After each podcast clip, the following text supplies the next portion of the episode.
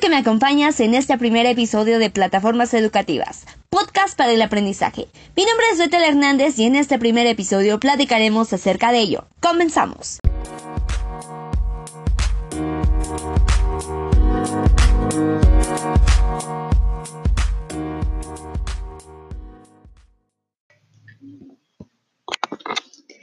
El inicio de las plataformas educativas comienza a mediados de los años 90, en las cuales es importante tomar en cuenta la llegada del Internet, en la que se produce un gran abaratamiento de los costos y del desarrollo de los programas, por lo que ha resultado más sencilla la creación de materiales y herramientas. En esta modalidad, basada en el uso de las nuevas tecnologías de la información y la comunicación, se define como una propuesta flexible individualizada e interactiva. Por eso el uso y la combinación de diversos materiales, formatos y soportes de inmediata actualización. La incorporación de esta plataforma en el ámbito educacional no solo es centrarse en la inclusión de los materiales educativos, sino también en el trabajo colaborativo que fomentan a estos entornos, así como las habilidades didácticas en las que podemos generar con su aplicación.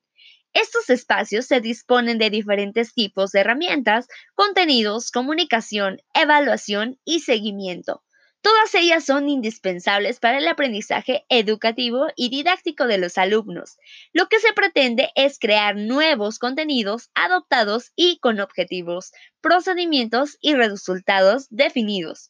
Por ello, es importante la colaboración con otros usuarios que nos permiten profundizar en el concepto de esta formación colectiva.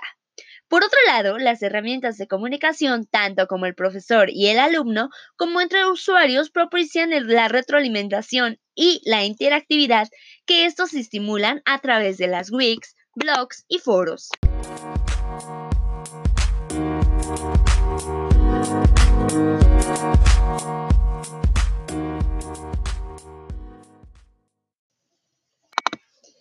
Muy bueno que me has acompañado en este primer episodio. Recuerda que encontrarás algunos enlaces en las notas de podcast, haciendo sitios de interés, recursos adicionales. No olvides suscribirte al canal y compartir este podcast con el hashtag Podcast No te pierdas el episodio la siguiente semana.